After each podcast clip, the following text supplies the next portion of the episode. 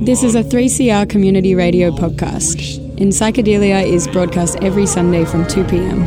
For more info on anything you hear in the show, head to 3cr.org.au and follow the links to the In Psychedelia program page.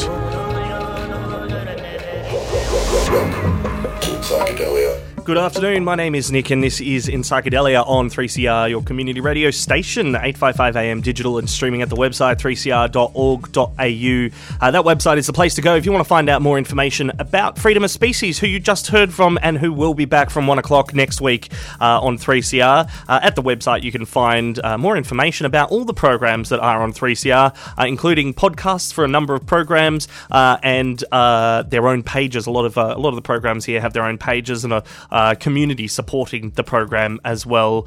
This is In Psychedelia, and on the program this afternoon we are going to be hearing from Dr. Olivia Carter from the University of Melbourne, who spoke last year at a Melbourne University Psychedelic Science fundraiser dinner about psilocybin and the sorts of visual hallucinations, more specifically, that occur and some of the science behind what's going on in the brain that makes these sorts of things happen. We're also going to be catching up with Ash very soon. Ash is in Sydney at the Friedman Libertarian Conference at the moment, which sounds like quite the mixed bag for anyone that's aware of libertarian politics. It seems to have everyone from sort of the left, the right, the in between, and from far ends of these spectrums as well. I think I saw something about Corey Bernardi being speaking something about what he thinks is freedom, although this is the guy that seems to think that it's only freedom as long as it's freedom that he defines. But there is some interesting stuff going on there, including discussions on drug law reform and drug policy reform, which is exactly what we're talking about on this program. And there has been a lot going on recently. In Melbourne, we've seen last weekend the sniffer dogs have been expanded. The sniffer dogs program expanded out to the night precinct in Chapel Street and around Chapel Street, that sort of area, with sniffer dogs going up to people just walking on the street, minding their own business, and people being searched on the streets as well. We're going to find out. We're following closely what's going on with that campaign. We are going to find out more about what's been going on with it. Of course, the ongoing debacles around a medically supervised injecting centre for Melbourne. There was another story from Footscray where some of the local traders are a bit concerned about the drug use around there, but the real problem isn't so much the drug use itself, it's the prohibitionary policies through which we end up seeing all drug use through, and this is generally something that ends up with worse situations than what you would have if you looked at the issue sensibly and went, okay, we need to do something sensible about it, not tell people what to do and expect them to follow.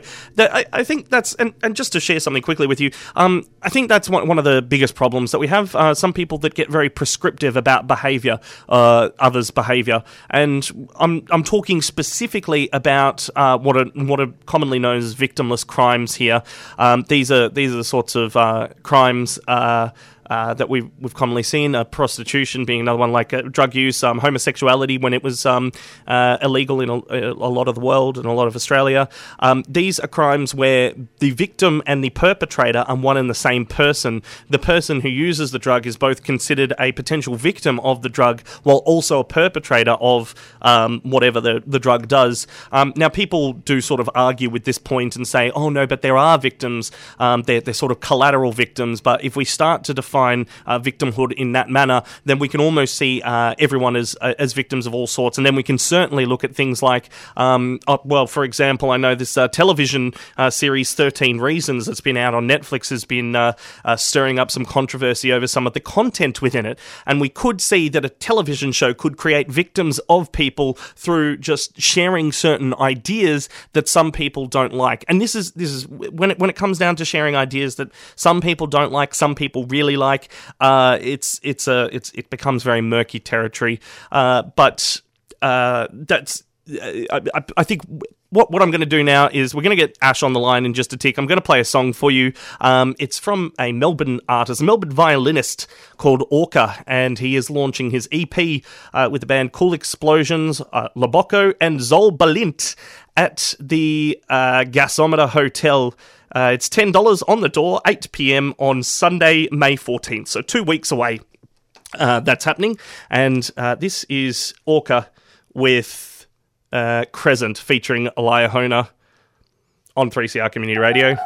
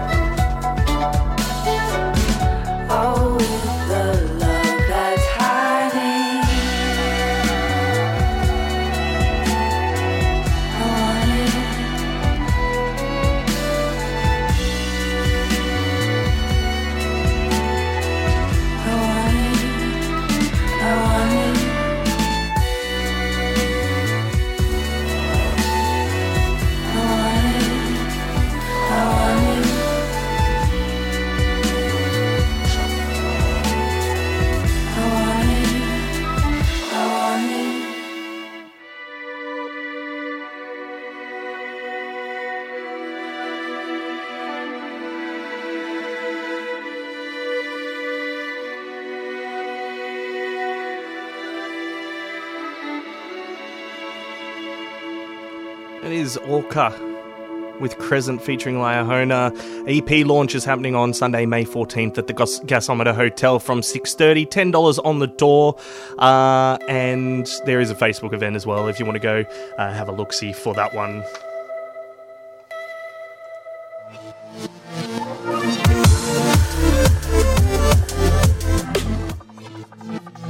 On the line now on In Psychedelia, Ash, how you doing? Good afternoon. I'm a little hungover, to be honest. So you are at the Friedman Libertarian Conference in Sydney that's been happening this weekend. It's a conference about, liberty. But tell us a little bit how it's been going so far, because I know the Libertarians are a very diverse group, to say the least. They are a very diverse group. Like, I think the first thing I'd have to say is, like, you might read about this conference in the paper. There's been a bit of reporting on it. And it tends to focus on the sides of the conference that I don't particularly like and the people at the conference I don't particularly agree with. So there are some conservative people here. I guess libertarianism is a wide church, I guess you could say, but distinguished by its tolerance for each other. So, you know, like the left-leaning libertarians don't necessarily like the conservative libertarians, but respect their point of view. The thing that I found about this conference that's really interesting is how kind of sophisticated they're starting to become, this movement globally, in spreading their message effectively and campaigning effectively. So I think, you know, for me, there's a lot to take away for that, for SSDP. And it's been really nice to be acknowledged from people in the States, like just starting up SSDP here in Australia. We had people from, you know, magazines and publications and, you know, big organizations in the US going, yeah, love your work, love what you're doing. So some of the topics that the conference covers, like there's a lot of people interested in economics. There's a lot of, people boring economic theory and market theory. But there was a really interesting panel yesterday on compassion. And actually, it would be relevant for the previous show, Freedom of Species. There was Gabe Buckley, who was a candidate for the Liberal Democrats, gave a talk about how libertarian philosophies and moral principles should be expanded to include animals, and there's no reason why that shouldn't be the case for libertarians. They're interested in not forcing anybody and not harming anybody. That should extend to animals. I thought that was a really interesting one. Mm. Yeah, and obviously the drug policy panel that I convened for yesterday. So the drug policy panel was yesterday, was it? Because I thought it was today for some reason. Yesterday. Okay, so how did... No, it was yesterday. Yeah. How did the panel go? Oh, tell us about who was on the panel first. So the panel, we had Dr. Alex Wodak, who I imagine many of our listeners will know. He's one of the leading drug law reform experts in Australia. Also the founder of the Australian Drug Law Reform Foundation. Oh, yeah, and he helped found the National Drug and Alcohol Research Centre, some AIDS council, I think several AIDS councils, helped introduce the needle syringe program, helped start the King's Cross supervised injecting facility, and ran St. Vincent's drug and alcohol clinic for 30 years. And that's the tip of the iceberg. Yeah. We could spend the rest of the show just going through Dr. Wodak's credentials. So he presented an expose on the different arguments for reform and some of the pros and cons, and highlighted the point that we should be arguing for drug laws that respect individuals' human rights and dignity. And that should be the foundation for our argument, not about whether it's effective or not. It needs to come from a right foundation. So that was really good. We had Dr. Colin Mendelsohn, one of Australia's leading tobacco addiction specialists, really lay out what was happening in the vaping space and why we're not getting progress on that issue and how it's all playing out. Then I've got a company in the United States called RQ that do they do market analytics in the cannabis market space. So they're the leading global company doing analysis and assisting venture capitalists and stuff to understand the market so that they can invest wisely and start companies wisely. They recorded a short video just kind of laying out what's happening in America and what that could mean for Australia, how our market might shape up as we, you know, potentially liberalise our adult use, recreational use of cannabis in addition to the medical cannabis industry here. And then we had a young entrepreneur from Australia, Adam Miller, who he's agreed to come on the show at some stage to talk about his company and what he's doing in the space, trying to leverage some international networks and people that he's working with to bring a bit of a united voice to the business and industry side of the emerging market. So helping to find technological solutions for distribution, to work with governments on creating sensible regulation around how medical cannabis schemes in Australia can work more effectively. And it sounds like that's going to be a topic that really needs to be tackled head on, because I've been speaking to a few business people over the past week who have said it's just overburdensome.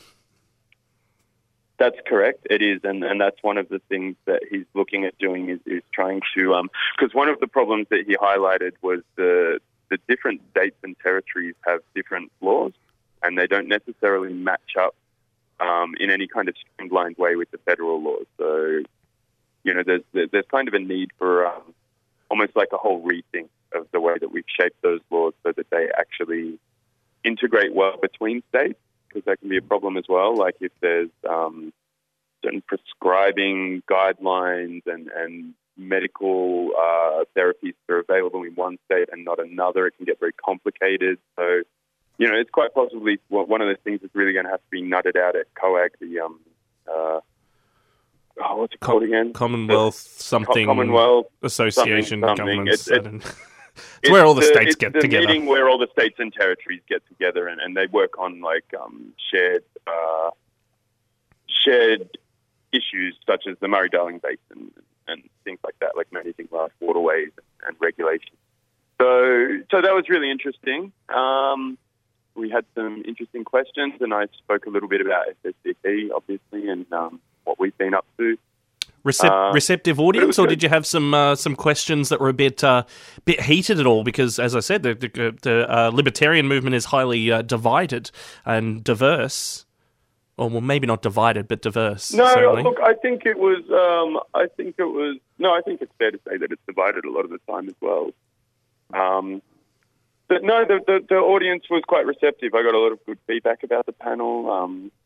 People thought that it was really good, a good range of speakers and covering some important issues. The issue of vaping in particular, I mean, that's one that we've talked about it on the show. We've talked about what's happening in New Zealand, but, you know, I was kind of slow to really embrace that issue myself because I just didn't know. You know what I mean? In a lot of uncertainty, you know, like skepticism isn't a bad place to come from. But having read a little bit more of it now and seeing what's happening in the space, I think it really is just one of the biggest public health issues like facing the globe, with the amount of people that smoke and the burden of disease that those people carry, you know, over their long-term smoking lives. You know, it really has the potential to have such a massive impact on public health. I think it's going to continue to be a really big issue, and it's one that's. It's one that's a really common and popular issue in the libertarian movement because their ethos is around inappropriate government intervention in people's lives. Which is the state of play with tobacco at the moment is that we're having heightened tobacco taxes and really, really strict and restrictive tobacco control, while at the same time not allowing people to embrace the technology that, from all the evidence we have so far, is significantly less harmful than smoking combustible tobacco. And this actually brings us back to a point I was talking about quickly at the start of the show before you were on the line, where we have this battle between people who want to prescribe behaviours to other people and then punish them when they don't submit to that prescription, versus those who look at the situation and then respond to the situation, which is what I think that's where we're coming from. But those who are saying, no, we need to stand against e-cigarettes are trying to tell people who are already set in their ways, they have their behaviours, they're trying to say what you need to do is change your behaviour or die of lung cancer, because there is no in-between. And what other people are saying, actually, there is an in-between if you just try and take your hands off other people's brains for a moment, let them make up their own minds and give them the better options. And it does look like vaping is the better option. There's not much debate over the science. It's just petty speculation. No, not really. I mean, you know, like, and even if there's things that we discover within the vapor of e-cigarettes that is harmful in some way, there's not a really clear biological mechanism where that could be more harmful or even as harmful as the multitude of chemicals that's released in combusting tobacco. So, you know, like it's crazy to not go there. And one of the things that Colin highlighted was that Australia is really falling out of step with the international community on this. Canada's moving forward. New Zealand's moved forward. The United States kind of was, but, I mean, it's a bit of a roadblock at the moment with some weird regulation that's come in recently. But, you know, in Europe, people are embracing it more. In Japan in particular, there's been a significant shift. Like millions of people have shifted to vaping over smoking in Japan. So I don't think it's a situation that's sustainable into the long term. And from my perspective, I think it really does some damage to, like, our public health institutions, because it damages their credibility. Yeah. Yeah, you know? Especially, and I think that we want to have some faith in our institutions that they're going to be doing their job and doing it well. Especially organisations like QUIT and like Cancer Council, who their sole job is to reduce the harm of tobacco products on society. And this is one of the ones that still gives people that thing that they want, that sort of hand to mouth action and a little bit of something coming out their mouth. So more people seem to go to it. And yes, it's not as ideal as not smoking. Like, of course, if you don't do something, you're never going to come up against the risks of it. But that's that prescriptive behaviour thing. Yet they're standing against it, even though it seems to be something that is likely to lower the overall harms of tobacco smoke in the community quite successfully. Yeah.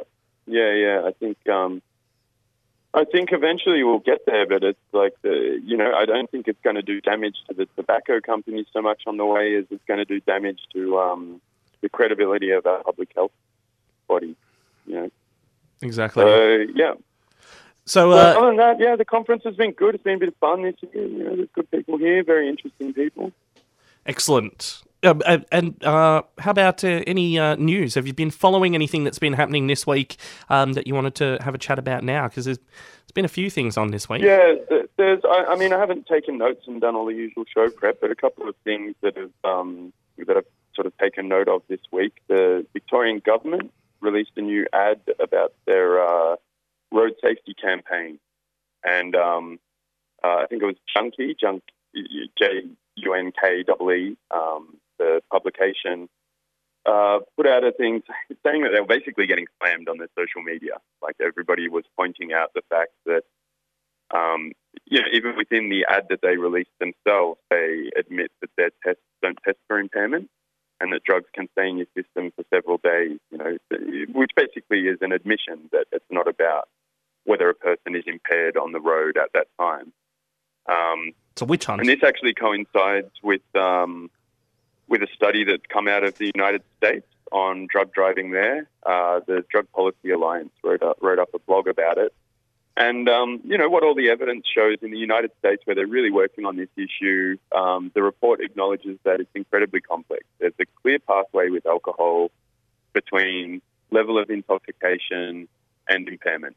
It's a clearly validated scientific response to alcohol-induced impairment. And so, to that extent, our drink driving laws make sense. I think most people would agree with them. But the idea that if you smoke a joint on a Saturday evening and go through a drug bust on a Tuesday afternoon, somehow that affects your ability to drive and you should lose your license is something that people are, they're just not on board with. Mm.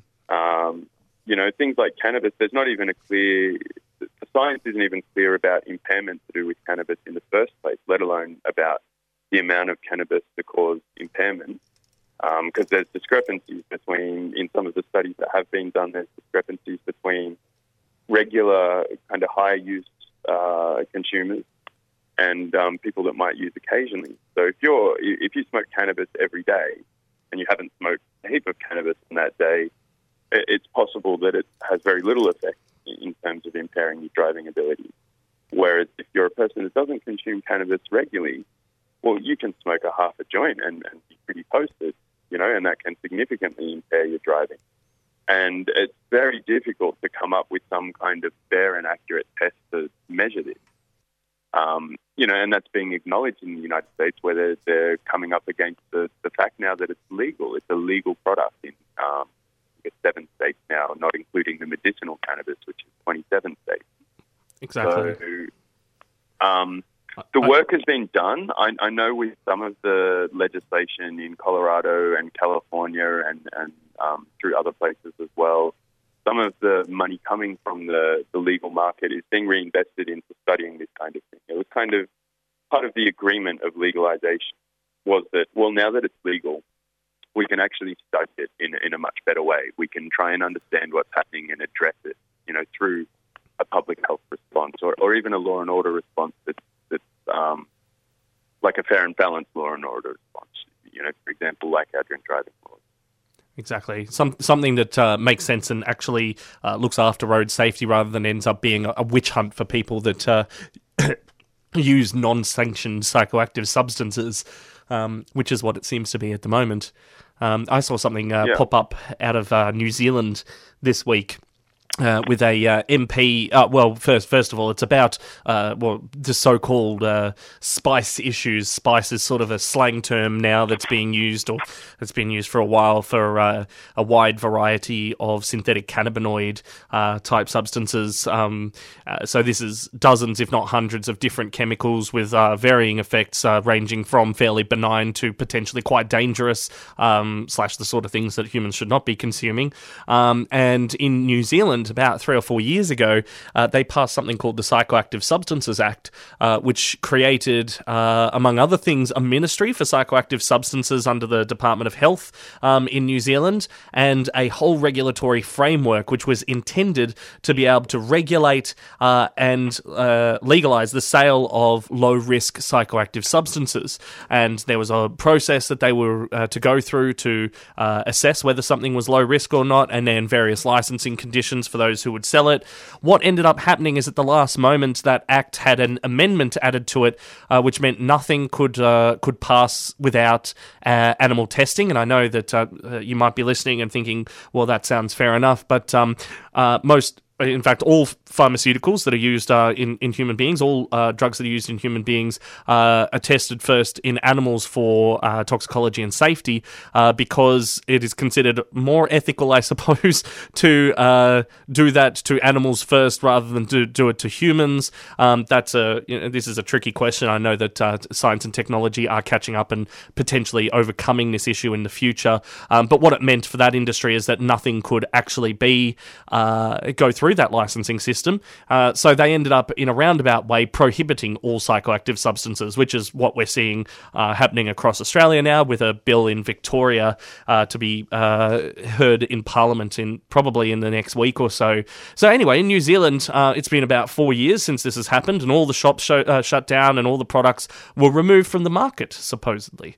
But of course, these things end up on the black market, and a lot of people start taking them, and then you end up with a situation where it's even less regulated than it was before, even more potentially dangerous substances with less oversight, and it's being reported in New Zealand rather poorly, but this is the trend we're seeing across the world as, zombie-like drug or zombie-like conditions where people are apparently passing out and having quite intense reactions.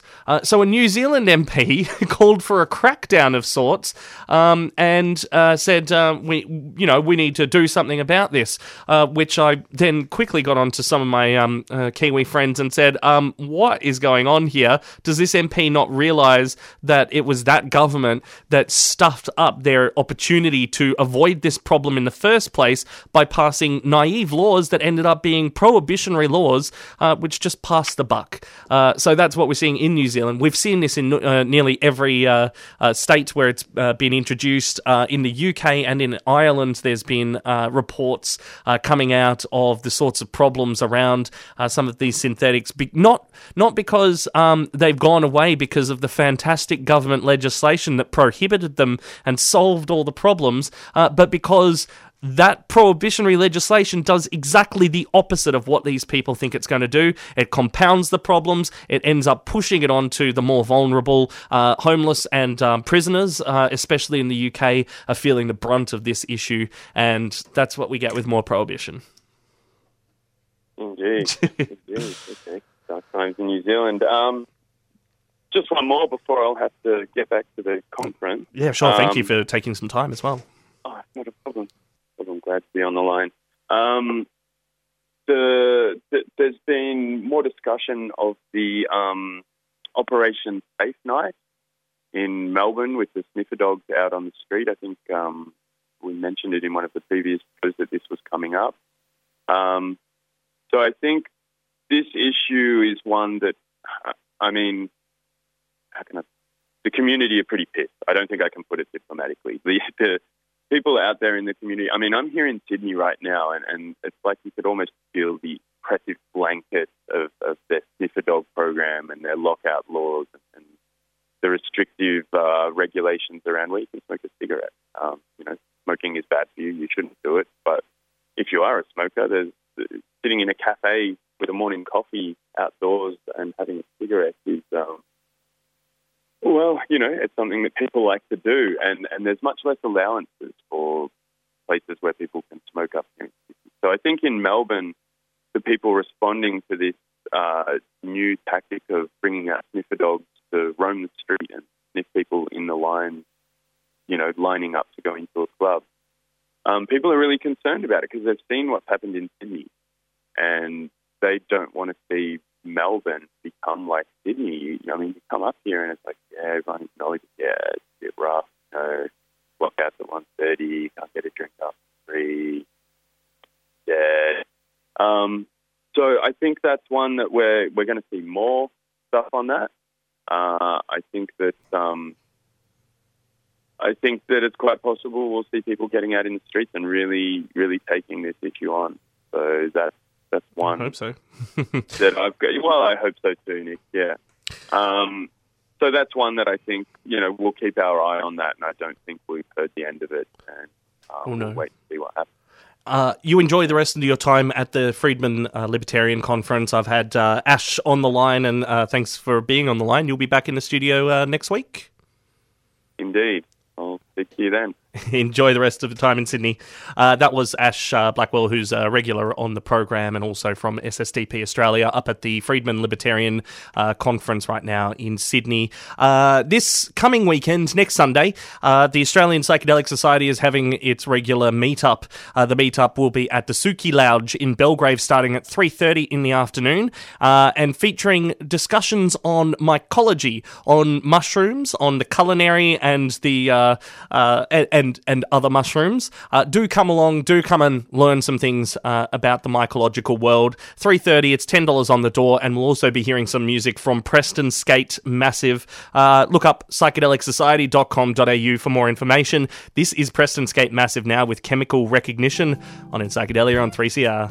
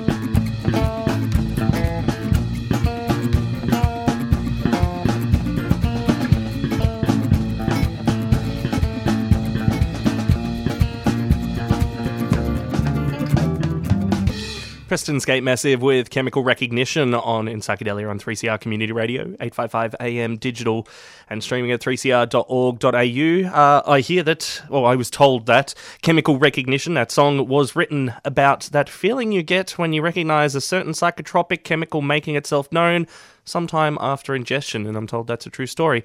They will be playing next weekend, Sunday afternoon, at the Psychedelic Society of Australia gathering in Belgrave at the Suki Lounge, which is Old Ruby's lounge, if you might have not been up that way in a little while. Suki have been going there for a couple of years now, though, and it is quite the venue now. They've certainly upgraded a little bit. That will be happening from 3:30 in the afternoon on Sunday, $10 on the door, and we're also going to be discussing mycological issues, mushrooms galore. So that's happening on Sunday afternoon. Please make it along if you can.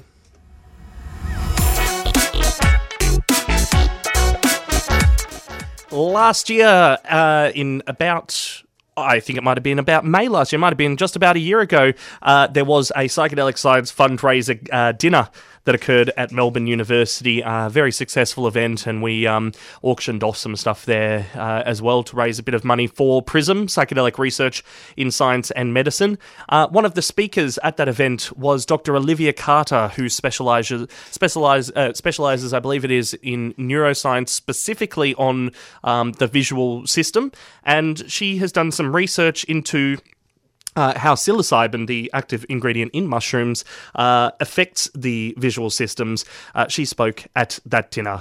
I normally like to make the point that they're called hallucinogenic drugs, but they very, very rarely cause full-blown hallucinations, you know, like a proper full-blown hallucinations. They normally induce very striking perceptual distortions. We heard a little bit before about changes in mystical experiences and altered sense of self that I'll also go into a little bit more. Also very strongly influenced by personal environmental context. This can, I think, be one of the potential downsides, and I think this is important here, that these drugs are non-toxic and non-addictive, but at the same time, I don't think it's right to be saying, my personal view is that it's not right, that it's impossible to have a bad experience. Certainly in some of my own research, there were people that had bad experiences, but it was always relating to these personal environmental contexts. Anyway, I'll go on. So I also like this example for those that have not taken any of these substances before. I do vision research, so I think this is a nice illustration of how you can end up. Motion is such a powerful part of the experience, the instinct to move and oscillate. But the idea that you can have motion without the movement of an object, I think, is actually quite hard to conceptualise. Except if you see something like this, then they're the types of experience that that people have. And these are the sorts of things that I was looking at a little bit more. Okay, so I think it's interesting. I should go backwards and say my personal interest beyond the use of psilocybin is trying to understand how the natural neurotransmitters in the brain impact perception and cognition. And so from my perspective, psilocin is interesting in that it causes these types of extremely profound, extreme effects on the brain in terms of perception, altering perception, everything that you might think to be who you are. But what I find quite interesting is about this is that they share very similar chemical structures with LSD and DMT, and a very important component of these drug effects seems to be their ability to bind to the serotonin 2A receptor. Now, within the brain, there's a lot of different neurotransmitters that are floating around. You've probably all heard of dopamine and noradrenaline, and there's glutamate and GABA, there's lots of different things. Within serotonin system alone, there's a lot of receptors, a lot of different receptor subtypes. Now, a few years ago when I was doing this research, it was thought that psilocybin really only activated the serotonin 2A and 1A receptor, but I see they've now, it's been updated to include many more. But I think it's this serotonin 2A receptor that's it's particularly interesting that the drugs that activate the serotonin 2A receptor generally cause hallucinations. Drugs that block the 2A receptor generally block hallucinations. And so if you're interested in consciousness, that's what I'm interested in, separate to hallucinogenic drugs. If you've got a drug that is, if you've got a receptor that seems to be selectively causing hallucinations when that receptor is activated, to me that's extremely interesting. That receptor's there in the brain of every single person regardless of whether or not they're taking hallucinogenic drugs. So I'm particularly interested in what's that receptor doing most of the time. Anyway, so we heard a little bit before about the previous use of psilocybin in the lab, so I might skip through this a little bit in terms of what was done in the past with the LSD psychotherapy. I do think we heard in terms of alcohol treatment, I do think it's worth noting that it doesn't always work. The LSD used experimentally to treat schizophrenia did not have particularly great outcomes. I think it was found that hallucinogenic drugs do not help people that experience hallucinogenic symptoms most of the time. Anyway, I think it's important to look back at what has been done and what has been learned. So at that time, we also had Timothy Leary conducting the Good Friday experiments, which you're probably familiar with. Now, I went back today and had a bit of a look on Google, not Google, PubMed, to find out what was, what's been published in the last few years, because I know there's a lot of research that's been done at the moment. I was particularly intrigued to see that the most recent paper, the effects of psilocybin, is looking in zebrafish models, testing the pharmacology and toxicology, and the whole paper was explaining why zebrafish are the most appropriate animal to be testing hallucinogenic drugs on. And just thought that was interesting, but anyway. So recent studies have looked at cluster headaches, but in 2015, you know, there was really a huge number of studies. I know one of the goals of this current sort of forum is to talk about potentially doing these types of experiments, but I think it's interesting or noteworthy that there's actually a lot of research being done around the world with psilocybin particularly. So it's cluster headaches, but there's also another study looking at reduced threat, reduces in threat-induced modulation of amygdala activity in humans, looking at spiritual experiences, reduced psychological distress and suicidality, changes in ego dissolution, alcohol dependence, face perception, obsessive-compulsive disorder, tobacco addiction, and a whole stack of extra studies that were just basically brain imaging studies. So there are a lot of groups in the world doing this type of research in the very recent past. Okay, so the work I'm going to talk a little bit in greater depth is some of the stuff that I was involved with personally. So this was work done with Franz Vollenweider, and at the time the postdoc Felix Hassler, who I believe is no longer there, but he was the really the senior postdoc that was involved in a lot of these early studies. Now in this lab they have two main goals, and one is to model psychosis. I think a lot of their funding initially came from this arm of the research. And basically, the idea was being, well, if you can induce a psychosis-like state in an otherwise healthy person, then we can try and understand how psychosis is being generated in a person that's unwell. They also ran a range of studies, I think they're still doing this, where they give people hallucinogenic drugs in combination with an antipsychotic medication to see which effects are blocked and this type of thing. And I see there's a number of papers coming out from that lab sort of every year. So the other use is much more a basic research purpose, looking at psychopharmacology, using these drugs to understand the role of the natural neurotransmitters in healthy perception and cognition. And that was completely my interest and why I ended up in this lab. So I'm going to talk relatively briefly, but I'll go through one of the experiments that I did in great detail. I'll just explain exactly what we did.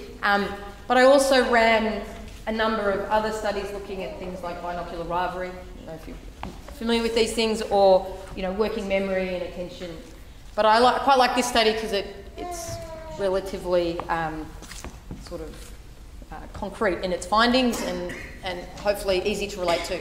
So we gave people doses of psilocybin. I'll go into a bit more detail later about the different doses and the effects.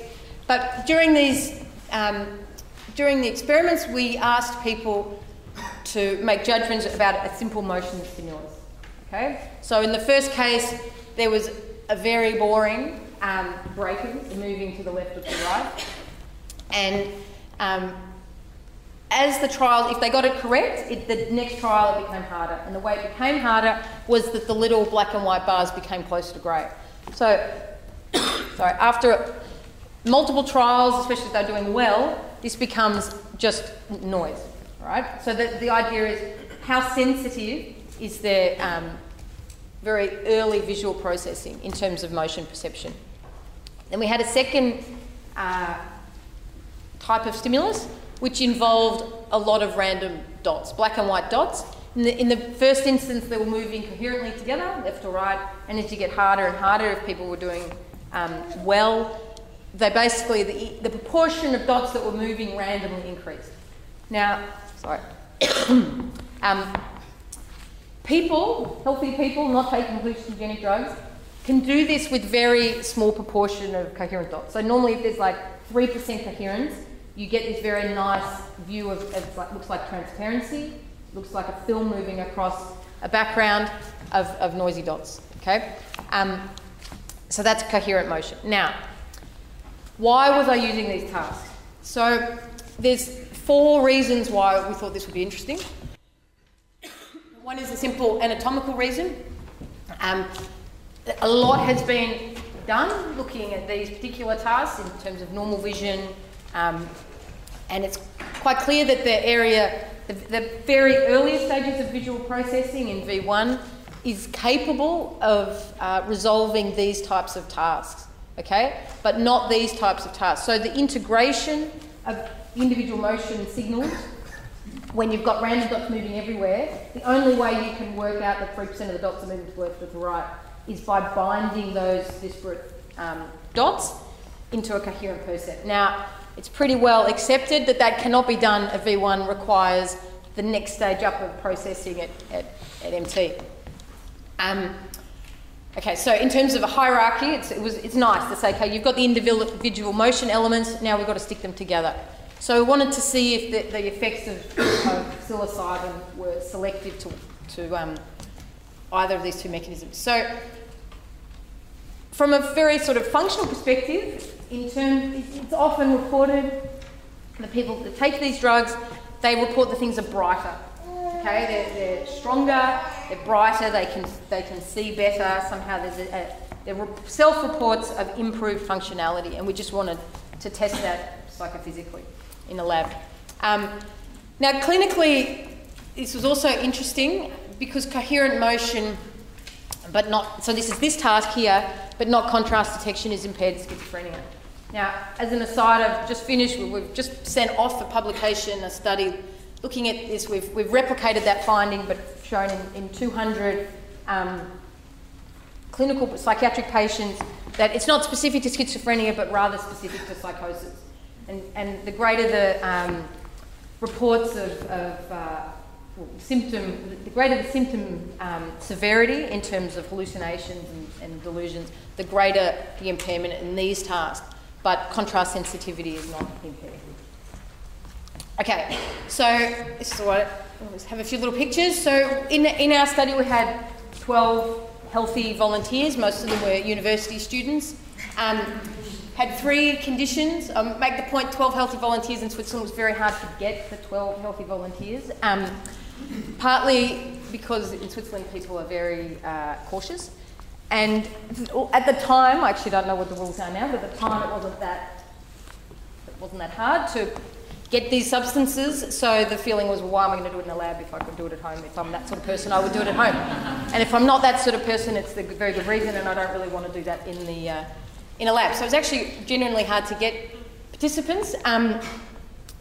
So we had that every person did three conditions: placebo, low dose and high dose.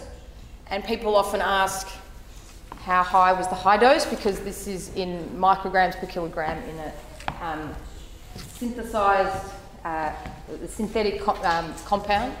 I might, just as an aside, say that the actual drugs that we were using was the same batch of psilocybin that was synthesised by Albert Hoffman many years ago. They made like a kilo of psilocybin, and it was locked away in the Swiss pharmacy bank somewhere. I don't know what they do, but in some place in Switzerland where they have things that are safe. And the volunteer groups basically asked if they could test it for purity, and they showed that it was 99% pure psilocybin. And as a separate thing, they were getting ethics to run the studies, but then they got approval to use these original drugs. Anyway, that's an aside, but I thought it might be of interest to some people.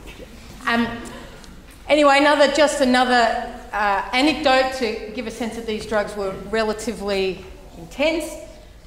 In one case, I had to move this plant because it had bad intentions.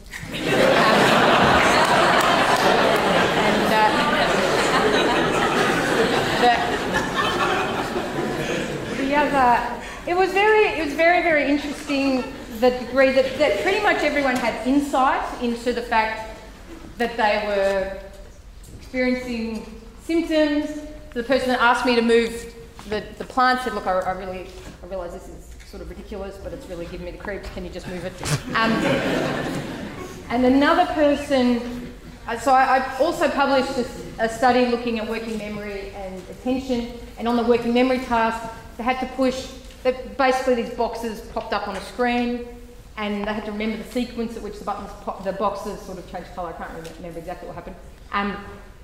And at one point, so the person was pushing the boxes in the order that they thought that they'd come up, but they got it wrong. So they basically you got three chances, I think, at that. We're going to have to leave that one there because we're just about out of time, but the rest of that talk is available on youtube.com/EntheoTV. It's the Entheogenesis Australis YouTube channel where you can see a number of talks on psychedelics and on entheogens, same sort of thing, but on this topic. youtube.com/EntheoTV. Also, head to the Entheogenesis Australis website where you can buy tickets now for the December Psychedelic Symposium.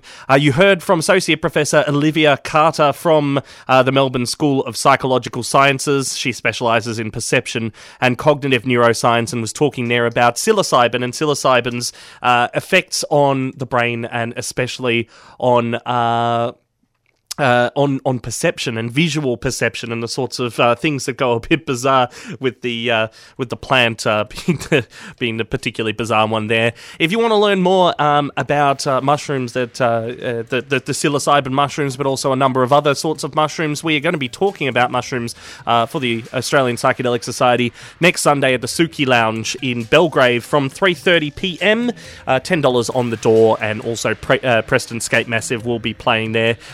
Goes until about 7 o'clock, so it's just your Sunday evening. You can still get home for a nice dinner with your family or with your friends or by yourself or whatever whatever floats your boat. I hope you enjoy the rest of your Sunday afternoon. Tomorrow is May Day, and of course there will be some May Day celebrations starting at midday, assembling at the 8-hour monument and marching on to Her Majesty's Theatre. So please, if that's something that you're able to go to, head along to that. Enjoy the rest of your Sunday afternoon, and we will see you, hear you next week. Gotcha. This is In Psychedelia. Comments, complaints, or contributions are welcome. Jump on the 3CR website, 3cr.org.au, and head to the In Psychedelia program page. Get in contact with us on Facebook or Twitter, or send us an email. In Psychedelia does not condone or condemn people who use drugs for their choices.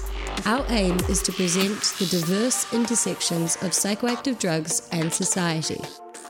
If you are concerned about your own drug use or a friend's drug use, Direct Line provides a free and confidential counselling service 24 hours a day, 7 days a week. Call 1-800-888-236. In Psychedelia will be back on 3CR from 2 p.m. next Sunday. You've been listening to a 3CR community radio podcast of In Psychedelia. Find us on Facebook and Twitter.